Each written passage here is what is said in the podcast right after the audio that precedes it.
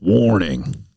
You're about to hear unfiltered insights about regenerative agriculture and our sovereign right to natural food. This is not just a podcast, but a patriotic movement against the tide of food ignorance and corporate food giants shaping our modern food system. It's time to feed the people.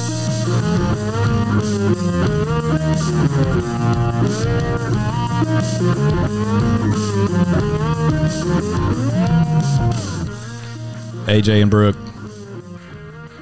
What's up, brother? What's up? I'm back. You're back. Shoot back. I was here last time. We just had I had some technical difficulties on my side, but we figured them out, didn't we, Brooks? We did, and it was embarrassingly simple, oh as it tends oh, to be. What was it? Okay. So we're starting off the show with some technical knowledge about audio, ladies and gents. Sometimes you use what is known as a mixer. R- Brooke and I have the same mixer. It is the Rode Podcast uh, Podcaster. No, the, excuse me, the Rodecaster Pro. Okay, and on the Rodecaster Pro, you have channels where things like your microphone go and your headphones go. And when you connect that mixer to your computer, your computer is on a channel mm-hmm. on your Rodecaster, which we forgot to turn up as and have volume. So that's why she couldn't hear us as we were. Yeah. I don't even know how it got turned down. Like I, you know what? I probably do know. A lot of grandkids here. And when I put everything away, I leave my Rodecaster just right where I'm sitting all the time. And I'm sure they get up there and they're like, ooh, what does this button do? What does Yeah. this do? But the symbol on it is like a USB symbol. But that's not the type of cord that connects from the Rodecaster to my computer. And it like just never clicked. I remember looking at it, I'm like, all right, Bluetooth, and that's not on. All right, cell phone, not connected to my cell phone. Well, I don't have USB in there. And uh, anyways, we're back. So, Wow. wah, wah, wah. That's funny. Well, we just uh, talked about stuff that got quite a bit of engagement, Brooks. Those are red flags. I wish, I w- totally wish you were on that one, Brooke, because it would have been I great know. to have I your was input. listening to it, and I was like, Yeah. oh, good episode. Yeah, Nice. yeah. It, but it had some. It had. It was perfect because we had mixed comments. Oh, that was me. Sorry. we had Happens, dude. mixed comments on that, you know, of course, because, and I just laughed, told my wife, I said, anybody defending where we were at probably raised a beta boy. And so they're trying to not feel guilty as a parent. Well, and the thing is, the thing is this: we're not in the business to make you feel good. Nope. We're not. Like we're in the business of making us feel good. Like man, you know, taking care of our own mind, our own body. I mean, I am on. I'm a, on a one-way ticket train to try and get, get me feeling good. Mm-hmm. But that's the realization I have with my social media. I'm going to make people mad, and in fact, that's what I'm supposed to do. And if I'm not upsetting people, then I'm just playing to one side. Yeah, you're a cog in the system. hmm And the way I would be playing to one side, even if, if I wasn't upsetting anybody, I wouldn't be helping at all. I wouldn't be upsetting anyone. Mm-hmm. I would just be here in the space floating around being like, hi, Mm-hmm. I don't want to talk about anything real. Everything's No, great. We're talking about things real. That's what we're doing. Yeah. So if you're upset, good. Do some research. Good. Good. Yeah. Yeah. Go read. Formerly known as reading. Yeah. I saw somebody make that joke. I can't recall his Like, name. It's that on not mine. yeah. So funny. Read. Well, I'm excited about uh, that we're all back. That we're all back together. Mhm. Thanks. As you guys can see, I'm in an unfinished uh, studio. It'll be It finished. fits the hat though. Yeah, perfect. This is something that AJ and I are sharing in common right now. We're both in some remodel. Uh, we got so many remodel plans. I'm remodeling a bathroom and my smile. I am down yet another cosmetic tooth. I kind of. I think I'm going to be a little sad when they're Ah, so the remodel has begun, and in like uh, a couple of days, maybe one more week, there may be one more show. I'm pretty sure I should have it by the Wednesday before I leave on a short little trip. And uh, yeah, so I'm remodeling a smile and a bathroom. AJ's remodeling a house. Yep. In a way, Yeah, Brooke's and- remodeling her brain. I'm remodeling my Yeah. body Yeah. Yeah. Nice. Yeah. You're just like, system. that's right. Mm-hmm. You know, you just go into the full reset. Sometimes you just got to rebuild to come back stronger. Yep. It's the season. I'm leaving. I'm leaving my rebuilding to JC, Yeah. That's right, dude. the, the Almighty, Yeah, you got that and right. just having faith and keep trying to be doing things healthier and better, and pay attention to how I'm feeling. And you know what? All the things we're doing are good stuff. So As have- a whole, I have, I have no worries. I'm gonna be Yeah. just fine. That's right. And as a whole, we are remodeling our food supply chain. Yes. Oh my God. Oh We're my remodeling. God, AJ. Say that one. Man, that was good. I pull them out every once in a while. It's your We, dad. uh, it's the dad Speaking in of remodeling, we sold off our homestead when we thought we were leaving Cody. And so we've been rebuilding. We got nine chickens cruising in the backyard. Man, I haven't felt so happy Dude, I'm so and- jealous. in as this in so long because I'm out moving chicken tractors, feeding, you know, setting up the infrastructure, getting all that stuff. And I'm just like, man, I miss this. I miss being a producer. There's something about working with your hands that's going to control. And when you go out in the morning and you grab some eggs out of there and you look at the girls, say, thanks, girls, here's some treats. Oh, man. They're like, you're welcome. Yep. Yep. I'm going to pick up my farm fresh eggs today from Nice. this lovely woman up the road from me and my raw milk. Yeah. Yeah. And I've gone carnivore. I'm doing carnivore for 10 days. My mom, my dad, and my sister and me. Awesome. So I am doing that, seeing if that kind of helps the whole system start feeling better too. And Mhm. I am, I will just say, you know, this episode, we're going to get into what we're really going to talk about, but I will say, I'm so thankful and grateful for my parents because I live at home. I love my parents. We're best friends. But when I had, when I found out I had to cut out gluten, my mom was looking up recipes. She was buying stuff, gluten free, everything. And then me, her, and my dad, we just eat it. Awesome. And then this is funny. I called her when I was indisposed last week, and I was like, "Mom, I'm gonna go carnivore." I found out later she went into a full on panic. She was like, starts researching, starts looking, starts finding all the things about it. And um, yeah, me and her and my sister are doing carnivore. And my dad's doing, well, we're both doing a version, I guess, because we're going to have dairy, some Yep. dairy and eggs. Mhm. And my dad is like eating with us, but we're giving him some potatoes. You know, he's having his, he had burgers with avocado and egg, um, fried egg on them last night. And he had some potatoes on the side, and then he had ketchup and mustard on top. And I didn't do anything on mine. And he's like, oh, well, maybe if you sit close enough, you'll get a, It'll splash. Yeah, I was like, I, I said, Dad, you know, I would have a little if I wanted it, you know, but I don't need it. It's so good what we were having. So good. That's awesome. We'll see. I'll, you know, we're going to do it for two weeks and then depending on how I'm feeling, keep it going hmm and my sister. And so I'll report back. Yeah, do it. I heard that's done really well for the Petersons, Jordan Mhm, and his yeah. and his uh, what's his daughter's name? Uh, Hey, uh, Kayla, Kayla. I think so. They had severe health issues and they are on strict carnivore, which is just meat, salt, and then fats. Mm.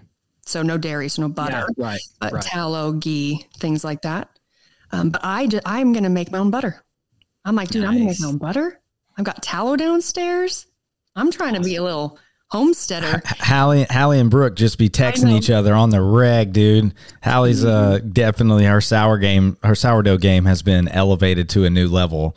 Uh, I think we're going to be getting. uh, You just know the chickens are on the way. I don't know how you know. I you just know that they're on the way. You can just feel it. It's like, yeah, it's a sixth sense that I have as as the husband and and and father is uh, chickens are inbound. And actually, you know, Brooke, something that you said that I was thinking about is like you love living with your parents, and like a lot of times you tell people like, oh, well, I'm going to go live with my parents. Like, oh, is everything okay? Mm-hmm. you know and i'm like oh okay i get that reaction i get that reaction but i'm just seeing for at least in our circles a certain re- renaissance of taking joy of seeing your brothers and sisters and parents and if you have them around grandparents like pretty regularly if not every single day in intimate moments and that being your squad like It is. Uh, My sisters have become my best friends, which is one of my favorite thing about finally moving home because I and as soon as I got home, there were some signs, but uh, I was like, "Yep, this is actually where I'm supposed to be." Mhm. Awesome. And and for me, but for my family. Mhm. You know what I mean? Mhm. hmm So yeah, I'm loving it out here, Way cool. and uh, we're gonna get our garden started up at the ranch. So and- many people have a hard time wrapping their brain around the fact that like like being comfortable with and loving being around your family because so many people are uncomfortable around their families. Well, and some, you know, when I lived in California, my friends always thought it was so weird that I talked to my mom every day. and it, all that did for me is like make me realize, like, man, I really have something that a lot of people don't. Like, here's all these people that are transplants. They moved from Michigan, moved from all over. They occasionally talk to their family and they occasionally see them. Mine's like, if, if I, if I went too long without talking to my mom, even Gina was like, you okay? Mhm. I'm like, oh shit, yeah, I should call her. And Yeah, it's just when I would get super busy, but we always just checked in. cool. Love that That's awesome. Yeah. unexpected great ramp. I know. We, our uh, regular scheduled program. Well, yeah, let's talk about the uh, event we were at it a couple weeks ago was the Utah Soil Health um, Soil Health in the West conference is what it's called. It was their second annual Soil Health in the West conference. Yeah, look at you prepared. Yeah. I just figured I, I definitely wrote some stuff down, and so I thought if I Mhm. needed a reminder, or something to Brooke's to got remember. notes, ladies and gentlemen. Brooke has got notes. Alert! Alert! Attention! love If I that. I take was taking notes, serious notes because uh, our family's operation. yeah, And I'm telling you, you know, people, it's so funny. I think they think about, even when I say it, like what I want to do, like what I'm doing is exactly what I want to do. And so much more in the industry of just Western life. But I want to be here with my dad. I want to be his person. I want to run the ranch. I want to learn everything about getting our soil health better. I want to move cows. You know, I want to do so many things. I want to do breakaway. I'm trying to do team roping. I'm trying to show my horse.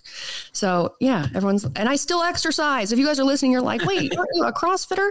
No, I'm not anymore. When I had a cervical fusion, kind of took me out of the, the game for that. But I love being active. I love learning. And man, I love working with my hands and it just feels good. Mm. It's good. Being outside digging in the dirt is good for your mental health. for sure.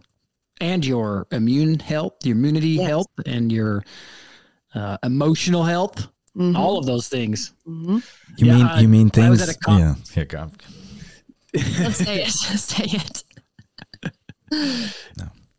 Do you remember uh, Joel Salatin when we first heard him at the uh, What Good Shall I Do conference? He said, if you guys want a business idea that's going to be big, sell mats of farm dirt Yes. to people in the city. Yep. He They can goes, just rub their feet on. they can rub their feet in it. They can get those microbes attached to their skin and they can absorb those and that will help them be healthy. And I was like, dude, I wouldn't want the task of marketing that, but that's Mhm. a cool idea. Mhm.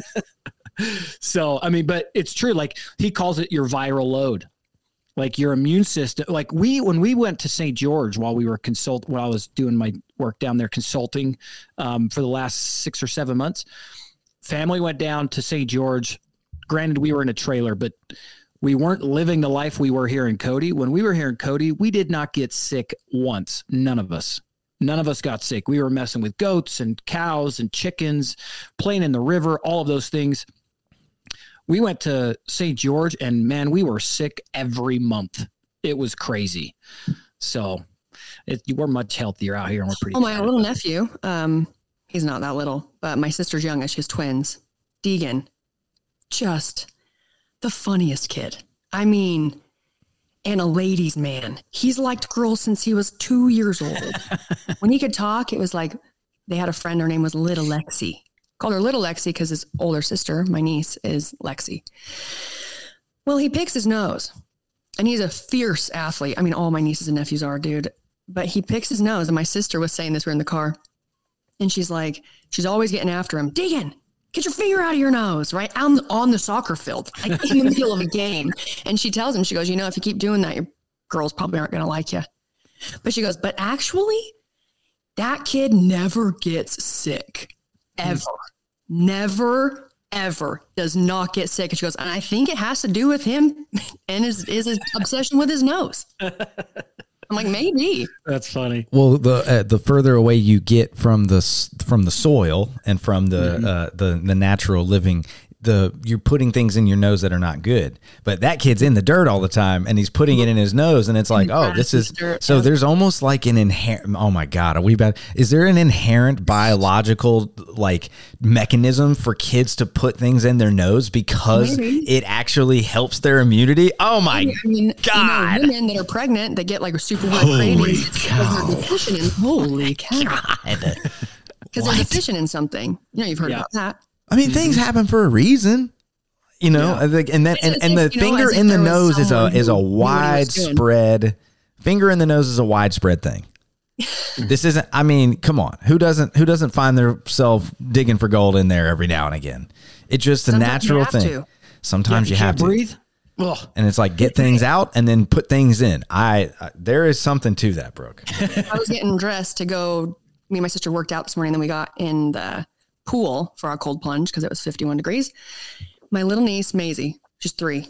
She's at my door where she's following me upstairs. I go, All right, you're not coming in my room though. It's messy. I got to clean it. And I don't want you putting your hands in all my stuff. So she stands, she sits at my door and she kneels down and she's just digging and she eats it. And I go, Oh, you picking your nose? She goes, Yeah. And I go, Was it good? She goes, Yeah. Tastes good? Mm hmm. I'm like. You're not my kid. Take away. That's so funny. When we got back, so we, we girls have been back. My wife and kids have been back for a week, and I got back Friday night. Two nights ago, maybe three nights ago. If uh, if you're listening, you go see my social media.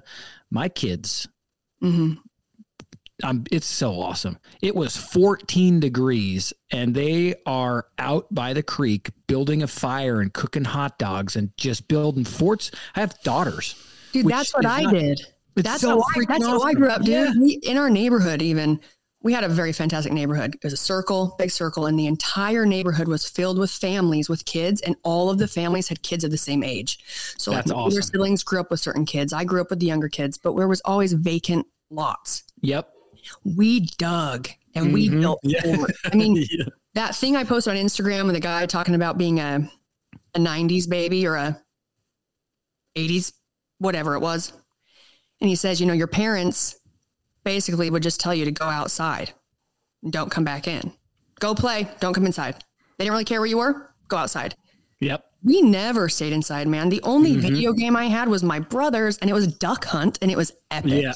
Yeah. And but we didn't play video games. We didn't do nothing like that. We were outside all the time. Yeah. And It's that's awesome. what you got to get back to, man.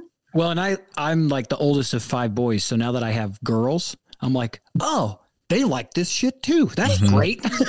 so now I'm like, let me encourage more of that, you know. And then my daughter, my youngest, she's like, Dad, I did my first cold plunge on my own tonight because we've got this river that falls in and chipped it away. And she's like, I did my first cold plunge by myself tonight. And I was like, yes, that's freaking awesome. But they, uh, uh, you know, mom's a little more reserved, you know, when it comes to like dangerous stuff. And I'm dad's like, go figure it out, rub some dirt on it. But they, my daughter's like, can we build a fire and hot, cook hot dogs? And I'm like, it was like there was snow everywhere. There's, and I, I fought wildfires for three years. Like I know fire behavior and so forth. And I'm like, yeah, there's, first of all, if you can get it started, I'm gonna be super proud because everything's wet. So go for it. Second of all, it is not going anywhere. It will not spread.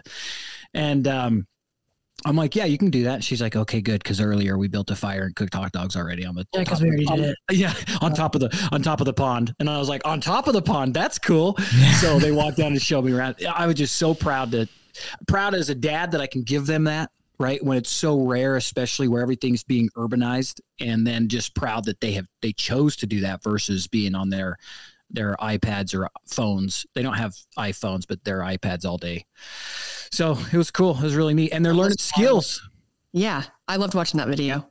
Yeah, they learning skills. The fact that they started a fire with no accelerant, with the moisture the way it was, uh, you know, they've been taught, you know, small kindling, and then you build up and add bigger things. And they were out there, and they stayed out there for like four hours. I mean, it was nine o'clock. Nine. Well, they came in for dinner sometime around 7:30 or 8 and they'd already been out for hours. And they ate dinner got dressed and went right back outside. They had one of their friends over and i'm like yes this is exactly what i want my kids to have. So but uh let's digress so soil Mhm. uh, Yeah. soil health conference um you know what was really cool for me is so i spoke at that event three uh, the first the first one two years prior when we were just kind of getting the app going and they had me speak on like selling direct and those kinds of things and we were talking about and and, and during that time my focus and it's and it's i'm going to start messaging this again because it's necessary and it's a message of collaboration and abundance you know when a producer says the best beef what they're saying is other people suck and what I'm trying to get people to understand is it's not the best, it's just yours. It's your family's process. Teach people about you and your family. Don't don't diminish other people's work by trying to say yours is the best because frankly, it doesn't matter. Well, and it's up to it's up to a consumer to decide. Like people Mhm. don't like the same type. They don't like the same leanness or fattiness or I mean everyone is it's objective. You know? Yeah. So it's good, it's Yep. healthy, and it gets the job done. That's right. It fills That's your right. freezer. Yep. So we, so I kind of, I started out with the joke. It's a room full of, you know, farmers and ranchers. And I said, if you get three, and I actually stole this from uh, cro- the CrossFit world. If you get three ranchers in the room, the only thing two are going to agree on is how the third one doesn't know how, what he's doing. That, I heard that in the coaching space. You get three coaches in a room, and the only thing two, because there's always this, and I think that's probably the same thing for every industry, which is unfortunate. That's where you get into scarcity versus abundance, right? And so, anyway, so that was two years ago, and I had learned about uh, Alejandro Carrillo and um, Allan Savory and these people that I don't know how to turn off these AI filter things, but I'll figure it out. Anyway, there might be fireworks going off at some point.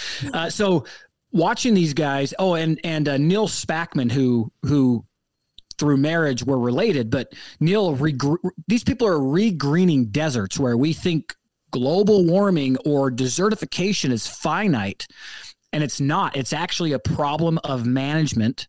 Typically in the West, here in the US, it's because of the Bureau of Land Management One hundred percent. the original BLM, and they have been tasked telling people how to manage their land, which typically looks like this. Oh, you're in a dry environment. Uh, you can only have one cow calf pair, that's mama and baby, per 100 acres. They, it's so stupid because when these people who are actually regreening deserts look at it and say, uh, that's because you should probably have thir- 30. I'm, I'm making this number up. It's, it's in context, right? But instance, one, My Yeah. dad just went to the just had to go to the water meeting. So he's like he hates going to them, but they always put him on the board. Mhm. he came home and he said, and I, I don't remember exactly, but they're changing some water rights rules. And uh, the only way to maintain what you have is it has to be old water. Yeah. I go, Dad, is our old is ours old enough? He goes, Yep, it's like 1940. Yeah. And then more water we're actually trying to buy next, which is way overpriced, but it's also just as old. So I'm like, okay. But that's really upsetting because like anyone wanting to homestead, Yeah. good luck with water. Yeah. Because anywhere in that land, you have to pay for power. You got to bring power and you got to bring the road and you got to build the road. You got to bring water and you got to dig your well. It is not a cheap thing to do, Mm-mm. you know? And it's so frustrating when the state is making it even more difficult. And it's like, what makes me so ashamed, and I'm sure you feel the same, AJ, is that's just not, it's not who we are here. Nope. You know, that's not how you do things here, but it's Nope. how you do it now. And uh, I'm so grateful that um we have old water. Yeah. So I'm I'm reading this book. I'm going to show it on the screen, but I'm sure you guys can clip it in. It's called Red Famine. Red Famine by Anne Applebaum. It is about the Holodomor, which I bring up often, but now I'm actually diving in to get some of the, you know, like this is a 15 hour book. And it's, I was like, is that a boom? that was not the right timing, bro. Like, but it is it's a 15 hour book on the the everything that led to Holodomor stands for death by starvation, essentially. That's what it means. 1932 to 33 in Ukraine. This was during Stalin's reign, during Lenin's reign. So, what you're talking about, Brooke, is similar to what they dealt with, which was poor policy. And they forced what because they were communism communists, they forced what they call collective the collectivization or the collective farming. Well, when you're a producer and you don't get to reap the rewards of what you sow, you're not reaping what you sow because it just gets taken away. Guess what goes down? Production. Because why would I be busting my ass? First of all, I can barely survive because I'm now only getting back food that you deem I can have. And so I don't have the energy because I'm not I'm not well fed to go and manage the land, manage the livestock, do all of those things. And you're going to take it all away and go distribute it amongst the people in the city. So I think what's happening is we're seeing you know change the change the dates and change the names the actors and we're starting to see the same thing. So when the Bureau of Land Management says you when when we start complaining when the supply chain breaks and we have no food, you're going to point fingers at government agencies like the Bureau of Land Management that limited the number of livestock allowed to be on the land. If I have, you know, only one cow per 100 acres, that that's a problem. That means I'm not growing enough food. Now, the management practices are designed in a way that create organic matter. And this is a lot of what we learned in the program uh, at the at the soil health. But you're adding organic soil organic matter back to the soil, which then produces more forage, so you can actually run more cattle and um, more water. And then yeah, we are if we're like restricting water. Um, yes, there's a solution. Yeah, it's been proven.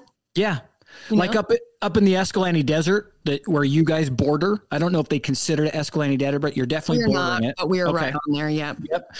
The Escalante Desert. Uh, we're trying to get rainwater harvesting laws changed because we can't drill wells. The aquifers are depleting. But here's what's happening the top of the soil has become so hard encrusted, soil imp- uh, compaction, because we don't have what they call the mycelium network, you know, the, the fungal network that keeps it open and aerated so that when it does rain, rain can soak through and fill the aquifers. They don't allow you to collect more than 2,500 gallons per parcel, which means it's a stupid lazy law because if i have a five acre parcel i can collect 2500 gallons. If i have a 500 acre parcel i can collect 2500 gallons. So what we're trying to say is change the law to state that you can capture however much rainwater you want as long as it's used on the land it was captured. Because that'll give us the ability to put it into production on the land which will then create organic matter in the soil increase soil organic matter by 1% will hold an extra 20,000 gallons of water. And then guess what? It's going to sink into the soil, hit the aquifer, and replenish the aquifer. Just give me one reason why we can't have rainwater. Yeah. You know Profitability and health actually are at odds. Weird. Weird. Oh, now, you know, uh, home gardens are bad. Well, you know what? Your fake meat uh, Bill Gates are actually giving you boobs. So I just here's so the mad. reason. Here's the reason, Brooke. Profitability and health actually are at odds. Just one more time. Profitability and health actually are at odds. Odds. That's that is literally the one reason why you can't collect rainwater mm-hmm. and yep. and think, oh, you you, you want to be profitable? Sorry, profitability and health are actually at for the upper upper room. Yeah. Where we found out that the Army Corps of Engineers are the ones putting up the biggest fight for people accessing water, which is a rabbit hole I don't have time to go down. But well, well I might. I'm just going to use the word indoctrination. Okay, it's all I like to, as much as I can. Any anything to do with our military people that aren't in charge, I try to just think uh, manipulation and brainwashing. And I'm going to go with that. yeah. Because military, you know, mm-hmm. you assume they think for themselves, but actually only probably certain groups would still be able to do that. And if you had the right people leading you, yeah. it'd be really easy going through all that training Yeah, because thinking for Now, yourself and you down, military man. have they gone can get you to do so much so cool, well like together. so much work, just like CrossFit. You get really good at being comfortable when you are so uncomfortable. Yep. You know, that's one thing why I think I probably didn't really think too much about when I was going having issues or signs of my cervical, my severely herniated disc. I was Yep. so used to being uncomfortable. Mhm. It became very difficult to know what kind of pain was bad. Oh yeah, you you you can teach yourself how not to feel. That was Mm-hmm. one of the skill sets that you can learn in that sport is Yeah. learning how not to feel. Um, so AJ, so the so day one of the soil health conference. No, just Well, let me let me Yeah. just say this. So Alejandro, so two years ago I got to speak there, and then I'm talking to local producers in the Utah area about regenerative agriculture, mostly family, but it typically felt on fell on deaf ears because they were hearing about regenerative agriculture from like White Oaks Pastures with Will Harris and and Gabe Brown um, up at his ranch in North Dakota, and so they were associating regenerative agriculture with climates that got more rain. And so I, I had so, and because I'm not a producer, and frankly, when I was talking to my family, I'm just the city slicker nephew. So what do I really know about agriculture? Um, it, it just it wouldn't penetrate. Nobody would hear it.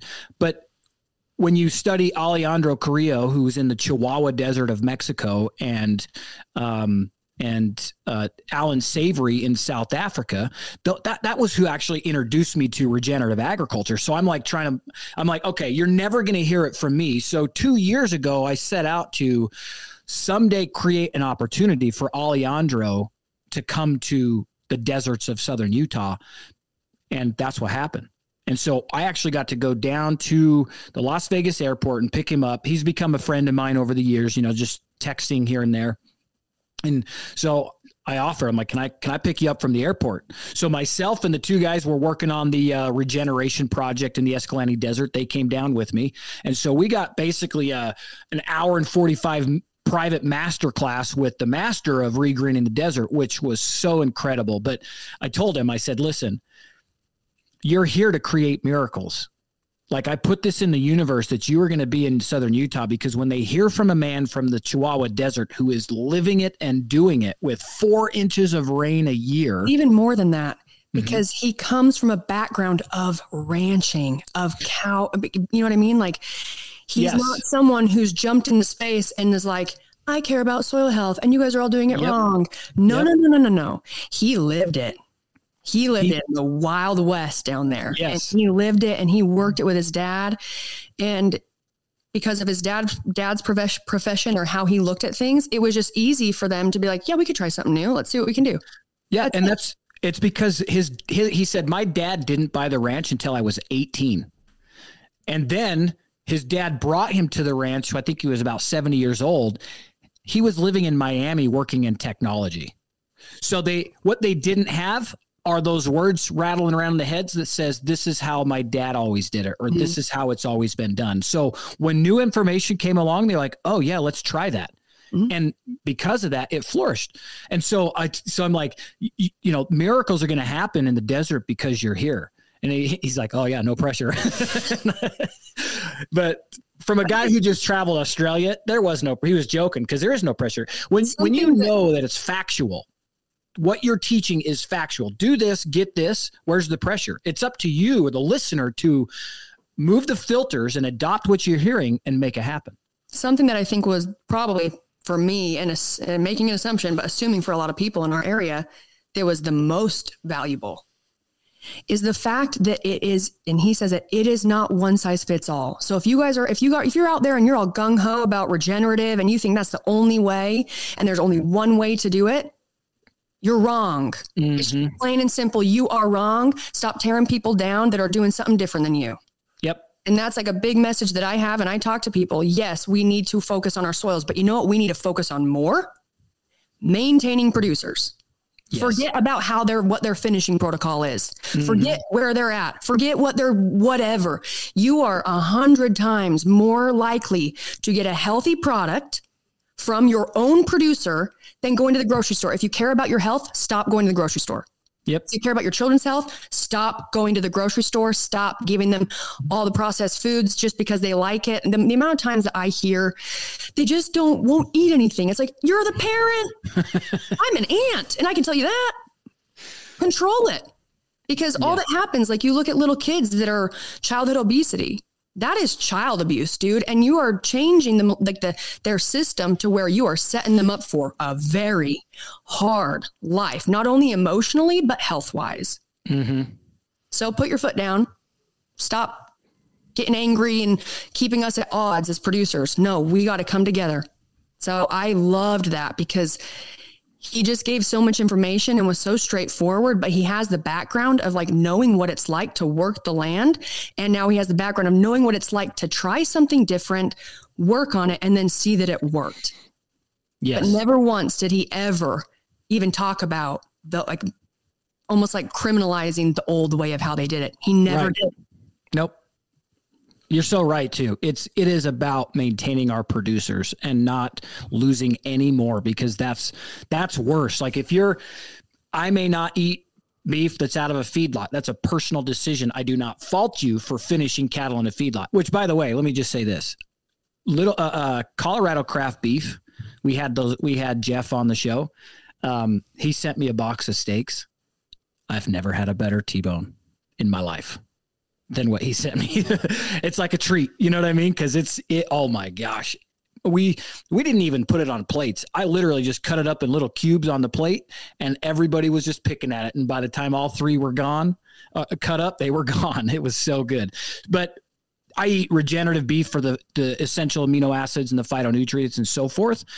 But I have no problem promoting Jeff and what he and his family are doing at Colorado Craft because they're producing food for American families as a small American family owned company. Well, and I think it's very important for people to realize there are so many nuances that unless you're in it, you don't know. right. You know what I mean? Like for instance, us. Mhm. When we got to bring our cows down because winter and we don't have winter range because Right. it's so hard to get any land out here. You know, we have big corrals where our cows go, and we never even have more than like 14 head because we only really raise for our family. Mm. We feed out with our hay that my dad grows. We got one ton bales that comes down, and that is what's being fed out. And they get a small supp- supplementation of a grain. And that's the way my family does it. And that's the way we like to eat it. And it is good, healthy beef, no vaccines, no hormones, nothing. They are Yep. open, pasture raised the entire time we have them. They're brought down for about two months. You know what I mean? Like, so when you Yeah. do, when you do hear about a, um, a ranch and you're like, oh, well, is it corn finished? Yeah. Well, maybe look at like, find out what their finishing protocol is and see what their whole life looks like. Because if you're buying grass fed beef at the store, well, we've all learned that to market something grass fed, it only has to be on grass 50% of its life. hmm And then what do they do? Feedlot. Yep. So Yeah. Label laws. Label laws are very confusing to the consumers that have no clue. And that's why you know, the rule of thumb is know your producer. yes. Do y'all and then remember that- question. And then go from there. Y'all Like, remember keep that little business and then go from there. as coaches, we probably said like, you know, if you're gonna have treats, make it yourself. Mhm. You know, Yeah. it's like if Yeah. you're growing the hay that you're finishing your own cows with, I think you're good. yeah. I mean, it's a pretty high standard. To like, yeah, well, we grew the hay. You know, it's like, uh, all right, you know, like why would any rational person shake their nose or turn turn their nose up at that finish? Yep. You know, uh, Yep. or something similar. Yeah, Like, yeah, I mean, as a average consumer uh, of well, I'm beyond average consumer of, of beef, but as an average person uh, learning about the industry through you both, or facilitating that learning and offering me avenues of uh, you know gathering knowledge and, and information, I have come around very quickly to AJ's position of we need more producers, we need more people getting to know their farmers and seeing the operations up close. And it is just the logical answer to create a resilient economy of food and food Yes. supply chain. It's just the Yep. logical next step because it doesn't remove the other options from the table it just increases the opportunities for the marketplace. There's literally no downside that I can think of outside of somebody being intentionally negligent as a producer. And even if they were to do that, marketplaces tend to, you know, that information tends to get around and they stop being a producer. It's a very short, short thinking type of game. Um, and yeah, like I, uh, my farmer, uh, it's Rhodes Farm. This is where I get my meat regularly. Rhodes Farm, old Freddie out in Salis, uh, Salisbury, Tennessee. Okay. Nice. And he, yeah, they finished with grain and corn. But like, Yeah. he didn't even know that there were other options to pasture. Like Well, he was confused by the question. one, thing that, one thing that Alejandro said, he stood up there and he said, America does not have a meta- metabolic disease issue because of beef that's finished on grain. It is your American diet. Look yeah. at everything else you're eating. So to attack Yeah. the beef industry, cow farts, all the other bullshit that we've talked, you know, that they've claimed and they continue to claim, it's just you're not using your whole brain. hmm You know, like what are you eating? Most people are eating steak or hamburgers for one meal a day, Yeah. dinner. What do you have in all the in betweens? Yeah. What's your breakfast? What's your lunch? What's your snacks? What are the kids eating at school? Okay, so there are so many other things you can control before we start attacking something that is almost the pure, like it is the most purest thing you can even have. Is knowing your producer that's raising that cow. So AJ, You how know? how would you rate uh, the receptivity of Alejandro's speech this time around? Uh, well, so he wasn't there the first time. This was the first time there. Um, everybody I talked to that went to the field day, they were blown away. They went out to um, the Iverson Ranch in Hurricane, and they were just blown away with the knowledge he was sharing. It was standing room only in the in his keynote speech on the last day. I know we didn't get in there. Yeah, you got you and Cam were grabbed a seat up against the wall because they. I mean, it was it was it was standing room only, and I would say it Actually, was. sorry, sorry. I was thinking about the day before. Oh yeah, Right. Because Yeah. we, we didn't go Yeah. that day because we were going to go the next day because it was standing room only. Yeah, he had a breakout session in one of the conference rooms, and we couldn't even fit. It was standing room only, and we just were like, oh, damn it, we didn't get there soon enough. But his his keynote day on the end, it was very uh, it.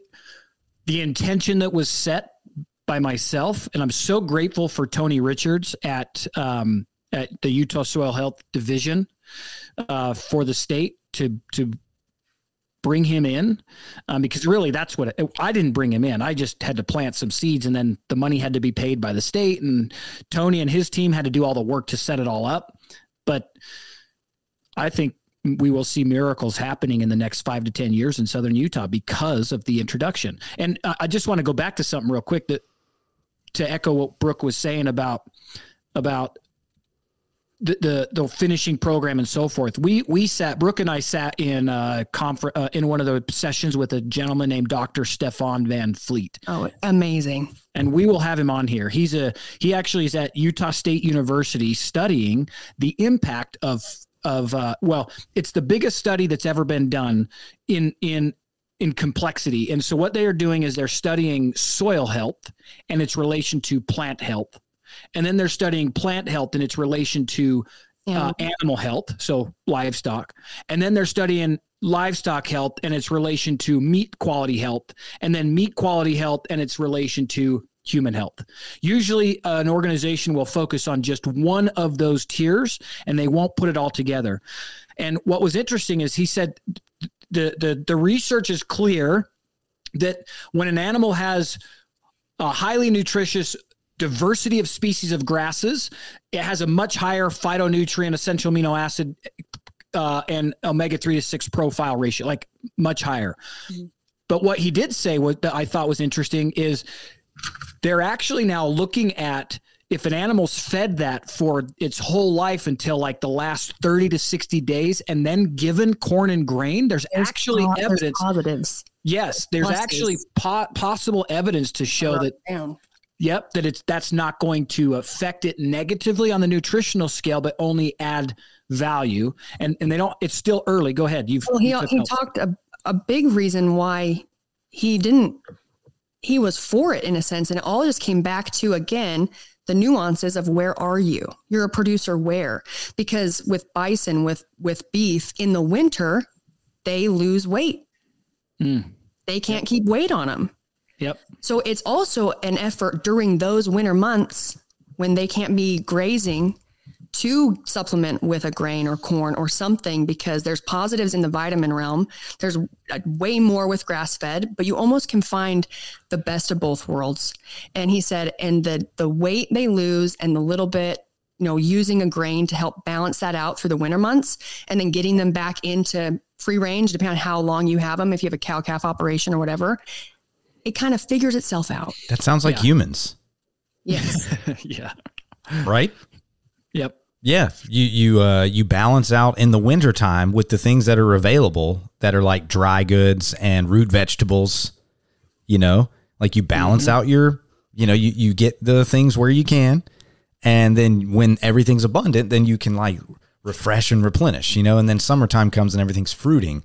So it's like it would make sense to feed your animals in a seasonal way, just like we would feed ourselves in a seasonal way, because that's likely the closest representation or re, re uh, uh, what's the word I'm looking for here? But it's like, uh, uh, uh, uh, y'all help me out.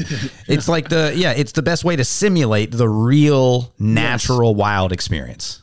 Yes. Yeah. Here, here was something else that was fascinating because I went and you know after he was done talking, I, I just I had some questions for him that didn't kind of fit the whole you know asking the questions in front of everybody because they were side sidebar questions. But I asked him about research being done on the impact of uh, feed like corn and grain that had been sprayed with glyphosate and if they had done any research on whether or not that was being passed along into the meat because the issue is now glyphosate's a major problem. Uh, it is causing lymphoma uh, non-hodgkin's lymphoma. I mean that's that all the evidence is there. But that's when you're so so i asked him and he said that the animal seems to be able to filter glyphosate out so it hasn't there is no evidence that it's transferring to the meat product. Fascinating. The difference though is if you're eating grains uh cereals things like that that were sprayed with there's no filter process.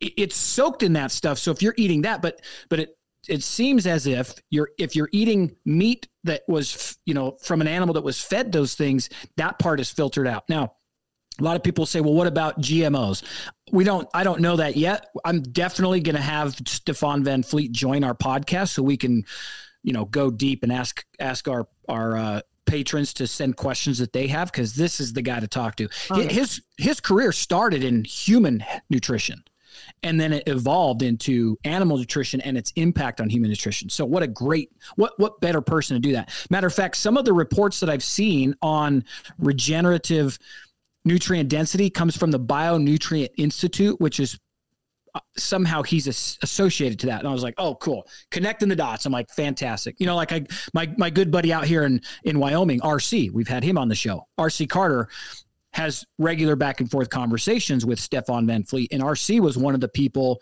uh, from Carter Country Meats that sent their meat to the Bionutrient Institute to be tested and came back with those 75% increase in nutrients. What RC's trying to promote, little sidebar, and, and I love this, rather than on the label promoting finishing program, which is so bullshit anyway it should promote nutrient density. I'm like, brilliant. Because then it doesn't matter if it's corn and grain finished, if it's grass fed and finished, if it's regenerative finished. You're simply buying the product based off the nutrient content. Talk about the right way to purchase something when it comes to our food. Well, and what he mentioned about that is um, because of the amount of, well, sorry, the amount of data that we they do have, we're a little far off from them doing that on a big scale. But the things that he thinks you can feel really comfortable about, you know, marketing or putting on your label is about your omegas. Mm, yeah, that's Yeah. right. But a lot of the more like when he, because he got really into the science, right? And all of the things like we went over, it was epic. Yeah. It was a really wonderful talk. Um, but he basically said like we're a little bit further away from producers like that being something that could be a standard or that will, I don't know if maybe, you know, the guys in the upper upper room would somehow kibosh that. But focusing on if you are doing the studies on your meat and you can show your omegas, your ratio, I mean, that right in and of itself should really be a huge selling point for people. Well, what was killing people in COVID? It, COVID wasn't killing healthy people. Now, if you got the jab, you died later, but COVID itself wasn't killing healthy people. And the people that was killing were people that had high inflammation from their diet. They were heavy in omega 6s, so they were inflamed, versus omega 3s, so they weren't inflamed. Makes perfect sense that that's where we would start with labeling. Yeah, it wasn't until the jab that you saw athletes going down. Yep. They were like, "Oh man, uh, we got to get rid of these strong, you know, strong-minded, physically active people." Yeah. So what? we, Was we, that a we, little we, conspiracy we, for you? we, we went there. We've got to slide those in, man. That's what we do. friggin' frogs gay. Oh, that's awesome. if you guys are offended that I'm laughing right now, I'm the type of person that I laugh through horrible realities that I'm faced with in my life. It's like the best way to get through it because there's no point in being there's no point in letting yourself stress over things you can't control. But when it's still happening and you see it happening, you're seeing the stupidity. You gotta laugh at it. Before we started the show, I was explaining to Brooke and AJ uh, my imagined future where I'm a little more direct with the things that I'm saying. um, but I'll just say this for now. It doesn't surprise me that trying to do something like put real information on a label is going to receive pushback. Yeah. Oh yeah. We'd rather talk. Yeah, you'd rather put things on there that don't matter because what what are we going to try to inform the American public about nutrients? We can't have that. We can't have to even put it on the label would be to highlight that it's something to be considered. Mm-hmm. And we can't have nutritional density to be considered because then all of the label law tricks that are being used to convince you that you're eating something that's healthy. It's got vitamin A, C, K, D. It's got, you know, added this and added that. It's like that's probably the least nutrient dense food you could possibly eat. Otherwise, you wouldn't have to fill it with a bunch of stuff that's not already in it. It has no no nutritional density, which is why you have to. So I'm such a nut, and it's not a sure fine. It's a conspiracy hypothesis that I have that even that is one of the ways to keep people in the dark is you just don't even let them know it's an option. No, exactly. And, and it, you know, the word conspiracy now nowadays is truth. That is what it means. Conspiracy equals truth. Um, AJ, why don't you let our listeners know where they can go very soon and they can get that information and they don't have to worry about labels that are made from a government institution. You know, there's no one monitoring them. The people that will be monitoring. Are we about to get are a from the farm being update? Yes. All right, we're gonna. All right, all right. Uh, uh, same similar song, new bit. We're gonna fr- from the farm update with AJ.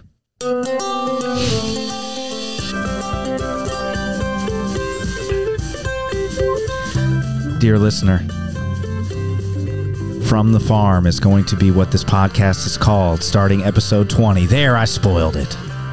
We're getting aligned with the vertical, that is the beautiful app, the From the Farm app that is in progress, in process, and coming to you soon. Oh, how exciting! You'll be able to reach out, shake the hand that feeds you, get to know your producers, and we have the two leading the charge here, leading this podcast, which is currently called Feed the People but will soon be known and reminded to be rebranded to be known as the From the Farm podcast. So this is our From the Farm update from our dear friend, our tinfoil hat beauty, AJ Richards. Take him away, AJ. All right. I love it. I'm glad we're changing the name. You know, when it comes to managing all these different names, it's it's, it's a lot. So we should just be from the farm because it's Yeah. what we do. Feed the people served its purpose as we were getting the momentum, getting going. Don't be surprised if something we end up coming up with something else down the road using that. So mm-hmm. we Oh, still yeah. got it. We're still keeping ownership of the feed the people by the people. And and feed the people energy was like, we're gonna punch some people in the mouth. And We I were don't see like- that energy going away. I don't I'm see still it. punching them. You out. know? Yeah, we're, we're just that was why that's why we had to get down here. Yep. Yeah. And so from the farm, from the farm, it's pastures. It's nice. It's like it's approachable. You know, we can punch people in the mouth on our own in our own spare time. What we're trying to do is invite people into this beautiful ecosystem that is from the farm. You're getting your uh, beef and you're getting your eggs and your milk and your sourdough and all those things. Like that's the that's the vibe This that we're is going how for. we. This is how you red pill yourself. We, Yeah. you know, we get to completely exit the food model. and unlike the But, you know, movie, we get we get to exit it, and we get to create a community of people that are working together, helping one another. We are, you know, we think we, you know, we believe in the same things. We want the same things: health, happiness, families, sovereignty, and like easy, comfortable, ex- you know, pasture living. here's the untalked about psyop about the Matrix. Are you ready? Yes. When you take the red pill, you wake up in a freaking mechanical hellscape. It's scary. It's terrifying. You get you get all the the the the liquid sucked down. You're shot through this freaking tube and tunnel, and that's what you imagine it to be like. Actually, it's green freaking pastures and cows and babies and and, and good joints and family dinners. You know mm-hmm. that's what happens when you get red pilled. Actually, Yes, because we're creating that place for you. If you have already been red pilled, then I and and if you got red pilled, you're not hanging out on the deep forms. That, that feels like because you, when you wake up, there's a lot. There's a lot to know. There's a lot to just. It took me a little bit of time to find my happy medium of like staying aware without letting it feel like I got to do something, you know? And what we were able to turn that into is what me and AJ are doing. Mm-hmm. We're turning it into something. So you, the reality we're faced with, the truths, they're hard truths and it sucks. You know, but it's but it is what it is. So if you got the jab and you're like, I wish I didn't, we wish you didn't too, but it's okay. It is what it is. We can't change it, but we are creating a system that can hopefully help you stay healthier and Yep. battle that out. You know? Yep. So we are creating greener pastures. Yeah. We we we all know people that chose to get the jab for one reason or another and I don't judge any of them. Most of them are my some of them are my real close personal fan like Me too. a brother and and somebody else just as close. So I don't want to put them on blast, but I get it. They had their own reasons. I didn't, and uh, I'm glad that I didn't. And I'm always worried about my family that did, but I don't judge them for it. They had reason. One of them did it to keep his job, and I don't blame him. He was 16 years in, was not gonna was not gonna risk losing a retirement, and you know, uh, anyway, so so yeah, we we we make no judgment. I don't we don't make judgment if you come from a vegan or vegetarian background. Matter of fact, we will have food producers on there that are growing vegetables for vegans. Great. What I will have a problem with, and I'll put my feed the people by the people energy behind it, is if you have a problem that I eat meat. We don't we don't want you there. I mean, I'm just saying that right now. We will fire a customer I know. if you have a problem with us choosing f- with food freedom and food sovereignty, meaning I, as a sovereign individual, can choose whether I eat meat or not, I don't want you around me. We're not going to have any of that energy in our space. But if you believe that I get to choose for myself, and for whatever reason you have chosen that you don't eat meat, God love you, because I do too. So, feed the people update uh, uh, from the farm update. It's all right. It's the first day. Yes, we are in the process right now of testing the technology. So it's built, it is ready to go. As soon as we say turn it on, the tech team will turn it on and the server is live. We're going through process we're right now we're setting up a bunch of fake farms and ranches so that um, we can test bugs and the and we've got a bunch of volunteers that reached out from social media that have just you know said they want to help us out and so they're setting up fake farms they're sending us bug reports like hey uh, this was confusing i didn't know what the next step was or this didn't quite work so we're working with every with a bunch of people right now to uh work out as many of the kinks as possible. Here's what I want people to know. If you are a patient person, we're excited to serve you. We'll be live in two weeks. This is what we call an MVP. It means minimum viable product. Essentially, we put just enough money behind it to get it started so that we could then see if what they say in in in I guess the business world if the market demanded it. Product market fit is what it's known as. Now, we already know because of everybody listening and people on social media that are backing us and telling us God bless you. Uh, thank you. I mean, we had a girl duet one of my videos on TikTok and was in tears because she was so worried about where our food supply chain is heading. So we already know there's product market fit. Now it's up to us to tweak the tech. So if you're patient, be patient with us. You're hearing the founders talking. You know, God has called us to get involved in this, not because we know the industry. We are not tech people. And isn't it funny that typically that's how God works?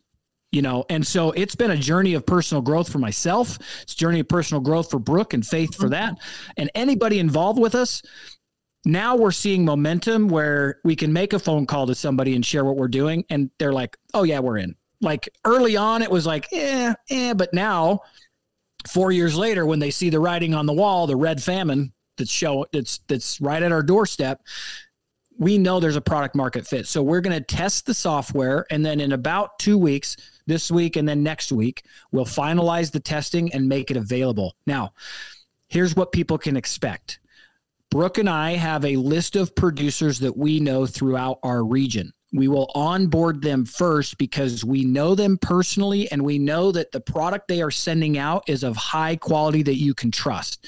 Many of these people will ship across the nation. So if you're listening to us and you're in New York and you're like, we're in trouble, you are.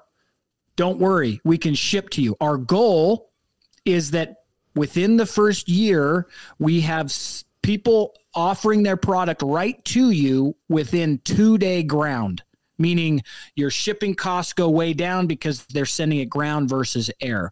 Ultimately, our goal is that every city and town across the nation has access to their producers just right outside their, you know, city boundaries or right right inside their own town so that shipping isn't required. Uh, that is the ultimate goal. But what we're doing here, guys, is we are changing the food supply chain that has been created since the uh, antitrust laws were were shifted by Reagan in 1980s. That's a big task. Mm-hmm. So we need you to be patient. We need you to have faith and support us that we're going to get there because every decision we are making, uh, if you haven't heard us say this already, we have been very, very cautious with the people we're putting in our circle because we are not building something to sell it. We are building something that so when we're on our deathbeds. We look at our grandkids and we say, we know that we've helped secure a food supply chain for them that can keep them healthy. And what that looks like is that they have family owned farms and ranches throughout the nation and homesteads. I don't want to forget about homesteaders. Homesteaders, you guys, frankly, are going to save our ass. Mm-hmm. There are so many of you that have moved on to small plots of land that are starting to grow food. Might seem small on your own, but in numbers, you guys are going to feed your communities because the big, we're down to 700,000 ranchers nationwide, legacy ranches, right? That's the number.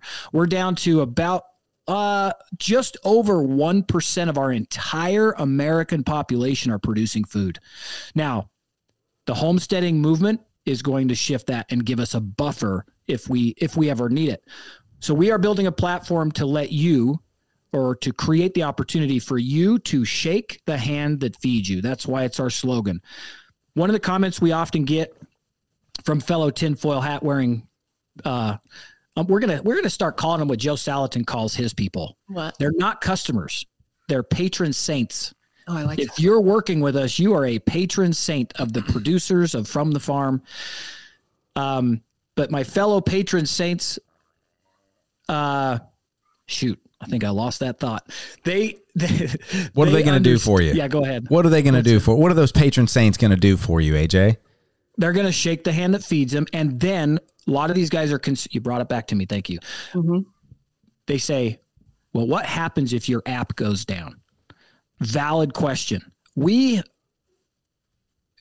we're not doing this for any other reason than the security of our food supply chain. So let's say a worst case scenario happens and we lose that, but we have helped millions of people across the country shake the hand that feeds them. You no longer need us. And you So- share that with your neighbor. That's right. You know what I Yeah, mean? If if it goes down and you've been working with working with us and you've been getting your food from a good place and all of a sudden the whole supply chain goes down, you don't cut off your neighbor just because they didn't do it. You share it with them. I want to talk. share your, in your community. you just y'all both y'all both just really inspire like this when i say value for value i really really mean it it is a mindset the value for value idea okay if you you are creating value for your larger community by making a place for them to come together okay and like if it were to go down, then you feel like you've already created the value that you needed to create to shift the way that people buy and transact food altogether. So everything is going to be producer driven in the the coming economy, the co- it, the coming state of the economy, which although you may believe it's going to look very similar to what it looks like right now, just like a slightly tweaked version, no, it is going to be so different. You're it's going to have its perks and it's going to have its challenges. One of the challenges is you're going to have to do some of the work. You're mm-hmm. going to have to be a value producer as opposed to simply a value consumer. Okay. Exactly. And one of the values that you need to to to consider is that like you know someone could uh, the app could go down and they could operate outside of you or somebody could end up shaking the hand that feeds them and just like a PayPal app or whatever that takes a percentage they could go you know I'd rather you pay me cash and get around the system and like there's people that are going to be talking about that thinking about that all the time totally true and you could also consider wow this platform has offered me the value of possibility, and that is worth voting with my dollars to support.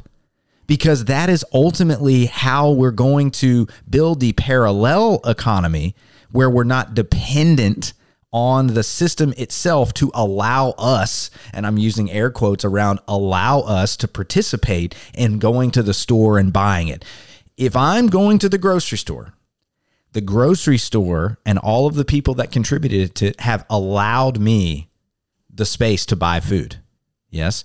But that also means that I haven't created the space for me to have other alternatives besides grocery stores. Who's responsible for that? Most people look at it and go, well, they didn't give me an option. Like, and it's like, no, I didn't give me an option. And what this is doing is that it's it's getting people involved into becoming value producers, so you can receive the benefit of security. And uh, it may not be as convenient.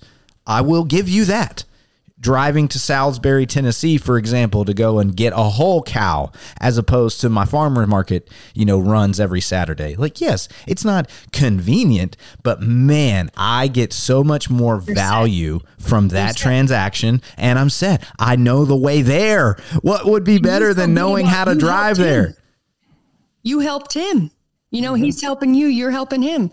I think that something that's going to be very important for people that are listening, if you're not completely on board with, um, and which is fine, with the way that we perceive and the way that we believe everyone as a community needs to move forward in this endeavor, right? And don't take this personally, and I know people will. You got to let go of self. You got to let go of self. Everyone, especially nowadays and these younger generations, everyone is so focused on themselves. I'm, you know, I'm offended. You hurt my feelings. I need this. I want that. My life. I want it to be easier. I want the car. I want this. I, me, me, me, me, me. The only way we survive this, and I know that's probably a little aggressive, but I have a lot of friends in places that I know that there are some very potentially terrifying things that could be on the horizon. We hope it isn't. But we're in the game of being prepared, Mm-hmm. right? Yeah, the only difference between thriving and surviving is your level of preparedness. And the best way, if you want to know how this works, how we are successful, it has to be selfless. Work with us. Give us the time to fix the bugs. Send us what your what your thing's saying. Help us help you. This is not this is a passion project. This is something because we believe in it and because we 100% wholeheartedly believe that God has put this in our laps. Mm-hmm. This has no this is this is not from a place of wanting to earn or having good profit margins. It's not. So we need you to know that and what we need in return we need that uh Grace, patriot patriot saint. grace, and grace. yeah, yeah. Patron saints offer grace. Yes, they do. They really do. patron saints. You know, like they, they look at they look at age. I mean, y'all, like we're literally three recovering CrossFitters sitting on a podcast trying to fix the food supply chain. I mean, ugh, I mean, okay. got so- I have people reach out from the from the Rush Club days, and they're like, "What are you doing?" Well, And Brooke said the same thing on one of our shows. Like people are like, I What are y'all you- doing? What like, is- wait, What does ag have to do? What do you have to do with ag? Well, first of all, ag is in our blood, and it may not have what we, we weren't born onto a ranch. You know, we were the city slicker cousins of ranchers, and we got to absorb by proximity what they did. But I'll tell you, when I and I've told this story before, when I was a kid, my cousins would tease me sometimes about being the city slicker. I hated that because my cousins were my friends and I wanted to fit in, right? Small town, my cousins were my friends. I didn't really have other friends because there were so many of us, first of all, that that's who they were. And so, Everybody you know, when they when they tease you about that, man, it's so frustrating. I'm only in a position to help the way I can because I didn't get I wasn't born into seeing it through this narrow field of view. I got enough exposure to understand the plight and the challenges that they faced, to understand the love and the uh, the sacredness of the of the lifestyle of being a producer, but then lived 12 years in Phoenix, Arizona, running a gym, connecting with people that were so far removed from agriculture so that I could understand how they thought and perceived things and where their food came from. That all of a sudden, as an adult, I'm like, oh, wait a minute. I was given these opportunities to have the ability to communicate and bridge the gap between urban and rural. You know, this book that I'm reading about red famine, the way that it was deployed, that that, that actual uh, initiative was deployed by Lenin and Stalin, was urbanites being sent to rural communities to force them to do the bidding of the leaders in the city. That's how it happened, and seven million people starved starved to death. In the beginning, it was the producers that starved to death because I can't remember the the, the what Russian better way word. to take control? Right. Get rid of Because they because what they did was they painted this picture of what a producer was. You know, producers were uh Husbandry. um, yeah, but they called them oh shoot. Uh Steward? no worse. It like like the lowest the peasant. Oh, I was peasant. just- oh, okay. producers and Yeah, what's up with blue collar people are peasants and so they painted they, they painted this image to the intelligentsia and this kind of goes to the the whole satan podcast that we had. The intelligentsia were taught that they you are so much better than those lowly peasants. Go out and make them do what we want them to do. So guess what happened? In the beginning it was the peasants that starved because they took from them first. But guess who grew the damn food for the intelligentsia? It was the peasants. So then the next wave of starvation came across the intelligentsia, the people that were sent to do the bidding. So it is crucial. And this is something I'm becoming more and more aware of, and we'll work to align ourselves with people that that that can reach other demographics so that they can help spread the word. We are in this together. There, the people that want us to be against each other, especially we're in another election cycle, they want me to be against you and you to be against me. But if we sit down at the same table and we break bread together, we will find that we have far more in common.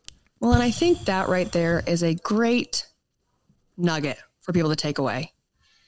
When have, in our own lives, in a group of friends at school,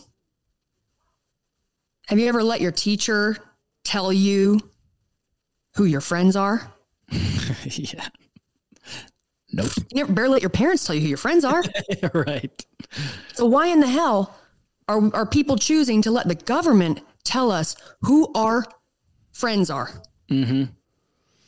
And if, if it doesn't matter what side of the fence you're on, if you are too passionate about your side, you got to reel it in. Mm-hmm. It's the only way.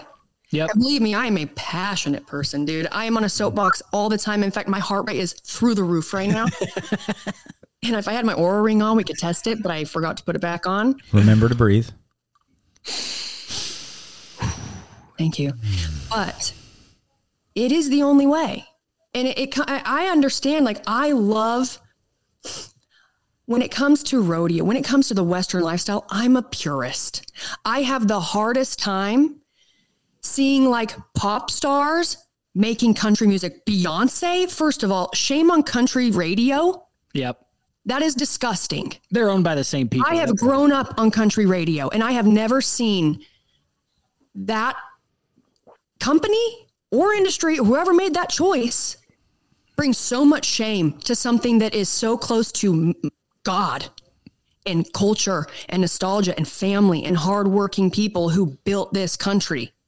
And you just gave it away. Why? For likes? Oh, mm-hmm. because people like to listen to her. You're getting a lot more people on your radio, a lot more people turning in. Wow. I have zero respect for that. And it's just getting worse. And mm-hmm. When I get, I try to reel the feelings I have about being a purist about like country music or, you know, like Yellowstone came out, became a huge hit, huge fan. I loved it. But you see a lot of people that are wearing a cowboy hat that do not know what it stands for. And I find that offensive, you know? So I'm trying to reel in my puristness with that because at this point in the game, it's like we need to st- we need to still come together. Mm-hmm. So it's the same with our food. It's the same with your politics. Pay attention to the fact that oh, do I want to let the government tell me who my friends are? Do I want to mm-hmm. let them tell me who a conservative is? Yeah. Why they're so far removed? How do they even know? You know what I mean? So let's just have some let's critical thinking. Let's bring it back. And you know what? I'm going to take a few deep breaths, and you guys. Uh, All right. So AJ said something. He said two things that uh, I want to touch on. Uh, make sure that doesn't go off. Um, one of them was about uh, the persecution of the farmers and calling them peasants. So this really hit home for me because I had a hypothesis one time that the people who were close, most closely connected to God, were actually the people that worked the earth. And if you look around the world, those are the the, the c- cultures that work the earth are the most heavily persecuted and corrupted places on earth. They're the ones that have all. I mean, I mean, I'm thinking like so many countries in Eastern Asia, Thailand, uh, Malaysia, Indonesia. Uh, I've just seen, you know, especially in Thailand, I've seen some just like really like ungodly, gross things. And and the, this is where these places, uh, fe- these are where those types of activities fester because they're so closely connected to God that you need to corrupt those cultures and persecute the people that are the most closely connected to God. And I, have seen it in Jamaica up close, like they are some that is a group of uh, a nation a nation that is super connected to the earth. And at the same time their culture has been so heavily corrupted to the point where people are poor and erupting with uh, violence. And i mean I've, I've seen it first up. So that's first thing. And then the second thing is that another thing you said you were so glad that you had had the uh, in hindsight being a city slicker that's connected tangentially. I feel the same way about being a Memphian because of its connection to the civil rights movement. And uh, most people don't know what civil rights even are. Okay, what what the civil rights movement was about at its core. It wasn't about being treated the same. It was a it was about being allowed to participate in the system of civics itself. So you you and I may have different ways of participating, but one group of people was not allowed to participate in civics, which is uh, the relating to a city or town or a municipality, like they weren't allowed to participate in the governing of their local area. And that's what it was about. Yes, of course, they were fighting against the violent, the undue justice and violence that was going on. But really, what they were fighting against was that nobody was doing anything about it because they weren't allowed to participate in the civics.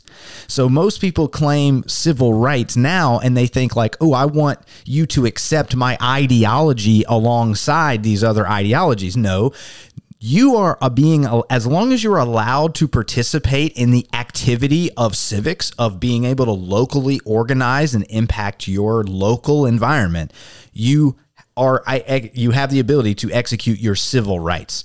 But most people ha- that has been twisted and warped to mean something else. You're uh, stopping my civil rights because you won't let me do something for a private company no, as long as you have the ability to locally organize and participate in civics, you have your civil rights. You just aren't uh you're too lazy to participate. Mm-hmm. Or you don't know that participating is an option, but um, man, I'm going to tell you the state of the municipality in the United States, in the ma- major cities, that's the problem is that people are waiting for those systems to take care of them instead of being civil and participating in civics, which means you're an active participant of your local municipality. If you are voting in the presidential election, great, you're not participating in civics in the way that you think you are. Yeah, mm-hmm. because that that action has very little to do with what happens on your day-to-day basis. So in our city, man, crime is rampant. And it's because, and most people are just complaining. Why won't anybody do anything about it? It's like, why aren't you doing anything about it? Mm-hmm. Why aren't you participating in civics, locally organizing? And I, I'm of the belief that that behavior has been taught to us oh, over generations not to participate in that. Someone to bring you the solution. I'll just say it. We had a, a, mayoral election recently.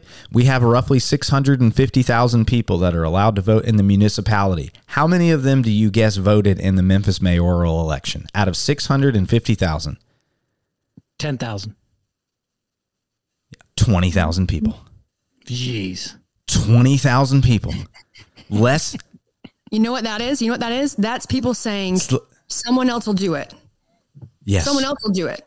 Yes. So I mean, we talked about that doing from the farm. It's like if everyone keeps sitting waiting for someone more qualified to do it. Yes. Nothing's getting and done. that's my that's my point. That's why I was giving y'all the, the the I'm I'm handing you your flowers. You're doing it with food. This is this is a way to be civic and to exercise your civil rights. Food sovereignty is a is is a civil right in the real sense of the word.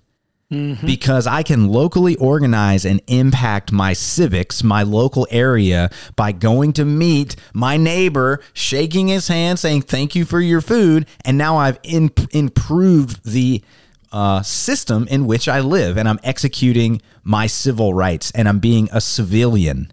Yeah. And so much of this is hidden in the words and the words we take advantage of all the time. And that was one that I was so thankful that I have a a real grip on as a Memphian, albeit a white kid from East Memphis that didn't grow up in tough situations. I still have the I see the lesson and and, and I see what the real lesson and takeaway was from that era and the way it's been obfuscated and used as a bargaining chip in politics is anti-civil in a way and so I just can't thank both of you enough for going through this together, stepping up, and make actually being the people who make a difference. And it and it just took a couple of CrossFitters. Who would have thought? I just want to say I'm really happy that you broke that down because if you are listening, knowing that, knowing that, if we get to a point in time where that even the producers we bring to you, that that is being attacked, we need you, man. Mm-hmm. That's the only way we can fight back. We, we've talked about lobbyists. We've talked about all the shit that's coming. And we're trying to figure out the best way to, you know, get this get this up and going before anyone has a chance to try and come at us. But the best best backup plan we're going to have is our community. Is our producers, is our consumers knowing their civil right. And when we call on you, don't wait for someone else to do it. Okay? This is the last line. And I know that sounds a little extreme, but it is. Yep. And we need you.